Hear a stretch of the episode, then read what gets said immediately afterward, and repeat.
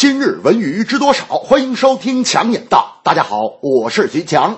近日，第十二届全国人大常委会第二十四次会议表决通过的《中华人民共和国网络安全法》受到广泛关注。中央网信办十一日对公众关注的热点话题进行了回应。《网络安全法》规定，网络运营者为用户办理网络接入、域名注册服务、办理固定电话、移动电话等入网手续，或者为用户提供信息发布、即时通讯等服务时，应当要求用户提供真实身份信息。这被网友称为“网络实名制”。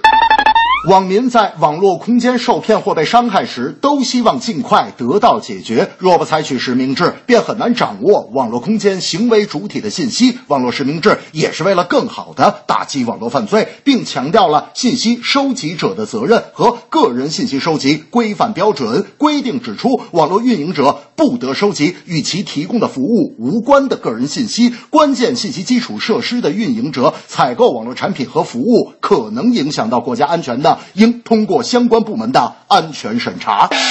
大明特别喜欢网购，经常在网上跟店家讨价还价。那天我看见他在网上啊，跟老板说：“老板呢，都是老主顾了，你给抹个零呗。”老板说：“大明老师，您这不是让我为难吗？”大明说：“哎呀，常来常往的，抹个零算是个优惠吗。”老板说：“大明老师，要不然这东西啊，我送你。您说一双鞋垫四块钱，您让我怎么抹零啊？”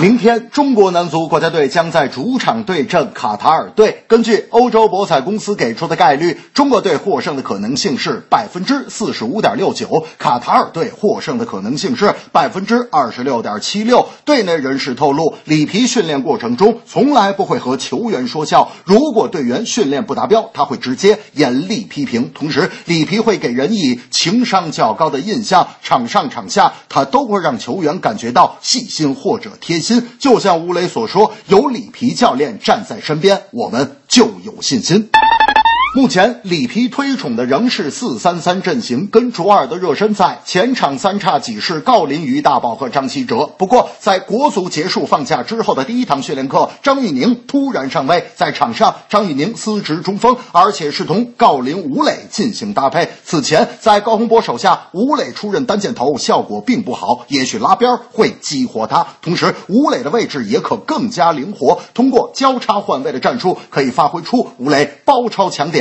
还有补射的特长。大明平时踢球的时候特别爱当前锋。上次球队赢了，他吹了整整一个星期。我说大明啊，您就别吹了。那天所有的进球跟你一点关系都没有，您在场上就是一吉祥物。大明说，虽然球不是我进的，但是我开创了一个新的前锋类型。我说啥类型啊？大明说，我属于干扰型前锋。这正是网络你我紧相连，实名认证首当先。明日国足再征战，进攻原则永不变。安全第一是网络，实名认证好处多，认真摸索来开拓是关键的工作。